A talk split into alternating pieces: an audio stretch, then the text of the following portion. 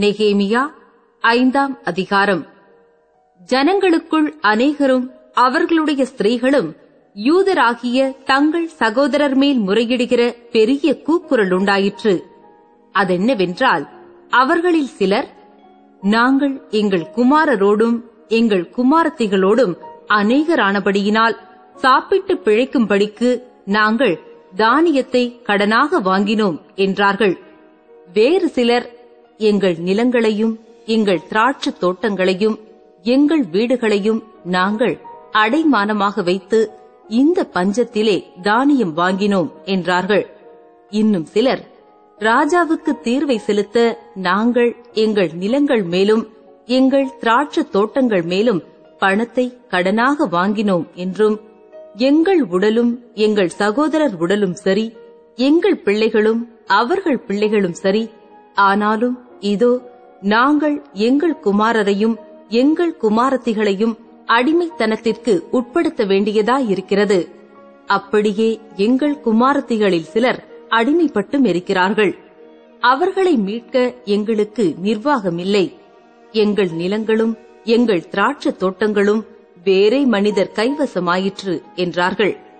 அவர்கள் கூக்குரலையும் இந்த வார்த்தைகளையும் நான் கேட்டபோது மிகவும் கோபம் கொண்டு என் மனதிலே ஆலோசனை பண்ணி பிற்பாடு பிரபுக்களையும் அதிகாரிகளையும் கடிந்து கொண்டு நீங்கள் அவரவர் தங்கள் சகோதரர் மேல் ஏன் வட்டி சுமத்துகிறீர்கள் என்று சொல்லி அவர்களுக்கு விரோதமாக ஒரு பெரிய சபை கூடி வரச் செய்து அவர்களை நோக்கி புற ஜாதியாருக்கு விற்கப்பட்ட யூதராகிய எங்கள் சகோதரரை நாங்கள் எங்கள் சக்திக்கு தக்கதாய் மீட்டிருக்கையில் நீங்கள் திரும்ப உங்கள் சகோதரரை விற்கலாமா? இவர்கள் நமக்கு வெளிப்பட்டு போகலாமா என்றேன். அப்பொழுது அவர்கள் மறு உத்தரவு சொல்ல இடமில்லாமல் மௌனமாயிருந்தார்கள்.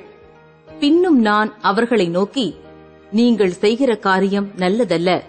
நம்முடைய பகைஞராகிய புறஜாதியார் நிந்திக்கிறது நிமித்தம் நீங்கள் நம்முடைய தேவனுக்கு பயந்து நடக்க வேண்டாமா? நானும் என் சகோதரரும் என் வேலைக்காரரும் இவ்விதமாகவா அவர்களுக்கு பணமும் தானியமும் கடன் கொடுத்திருக்கிறோம். இந்த வட்டியை விட்டு விடுவோமாக நீங்கள் இன்றைக்கு அவர்கள் நிலங்களையும் அவர்கள் திராட்சை தோட்டங்களையும் அவர்கள் ஒலிவு தோப்புகளையும் அவர்கள் வீடுகளையும் நீங்கள் பணத்திலும் தானியத்திலும் திராட்ச ரசத்திலும் எண்ணெயிலும் நூற்றுக்கொன்று வீதமாக அவர்களிடத்தில் தண்டி வருகிற வட்டியையும் அவர்களுக்கு திரும்ப கொடுத்து விடுங்கள் என்றேன். அதற்கு அவர்கள் நாங்கள் அதை திரும்ப கொடுத்துவிட்டு இனி எப்படி அவர்களிடத்தில் கேட்க மாட்டோம்? நீர் சொல்லுகிறபடியே செய்வோம் என்றார்கள். அப்பொழுது நான் ஆசாரியர்களை அழைத்து அவர்கள் இந்த வார்த்தையின்படி செய்ய அவர்களை ஆணையிடுவித்துக் கொண்டேன். நான் என் வஸ்திரத்தை உதறி போட்டு இப்படி இந்த வார்த்தையை நிறைவேற்றாத எந்த மனிதனையும் அவன் வீட்டிலும் அவன் சம்பாத்தியத்திலும் இருந்து தேவன் உதறி போட கடவர். இந்த பிரகாரமாக அவன் உதறி போடப்பட்டு வெறுமையாய் போவானாக என்றேன். அதற்கு சபையார் எல்லாரும் ஆமேன் என்று சொல்லி கர்த்தரை துதித்தார்கள். பின்பு ஜனங்கள் இந்த வார்த்தையின்படியே செய்தார்கள். நான் யூதா தேசத்திலே அதிபதியாயிருக்கும்படி ராஜாவாகிய அர்த்தசஷ்டா எனக்கு கற்பித்த நாளாகிய அவருடைய இருபதாம் வருஷம் தொடங்கி அவருடைய முப்பத்தி இரண்டாம் வருஷம் வரைக்கும் இருந்த பன்னிரண்டு வருஷ காலமாய் நானும் என் சகோதரரும் அதிபதிகள் வாங்குகிற படியை வாங்கி சாப்பிடவில்லை. எனக்கு முன்னிருந்த அதிபதிகள் ஜனங்களுக்கு பாரமாயிருந்து அவர்கள் கையிலே அப்பமும் திராட்ச ரசமும் வாங்கினதுமல்லாமல் நாற்பது சேக்கல் வெள்ளியும் வாங்கி வந்தார்கள்.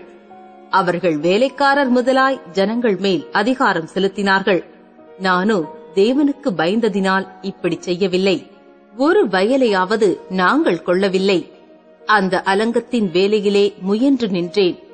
என் வேலைக்காரர் அனைவரும் கூட்டமாய் அந்த வேலைக்கு கூடி வந்தார்கள். யூதரும் மூப்பருமான நூற்றைம்பது பேரும் எங்களை சுற்றிலும் இருக்கிற புற ஜாதிகளிடத்திலிருந்து எங்களிடத்திற்கு வந்தவர்களும் என் பந்தியில் சாப்பிட்டார்கள். நாளொன்றுக்கு ஒரு காளையும் முதல் தரமான ஆறு ஆடும் சமைக்கப்பட்டது. பட்சிகளும் சமைக்கப்பட்டது.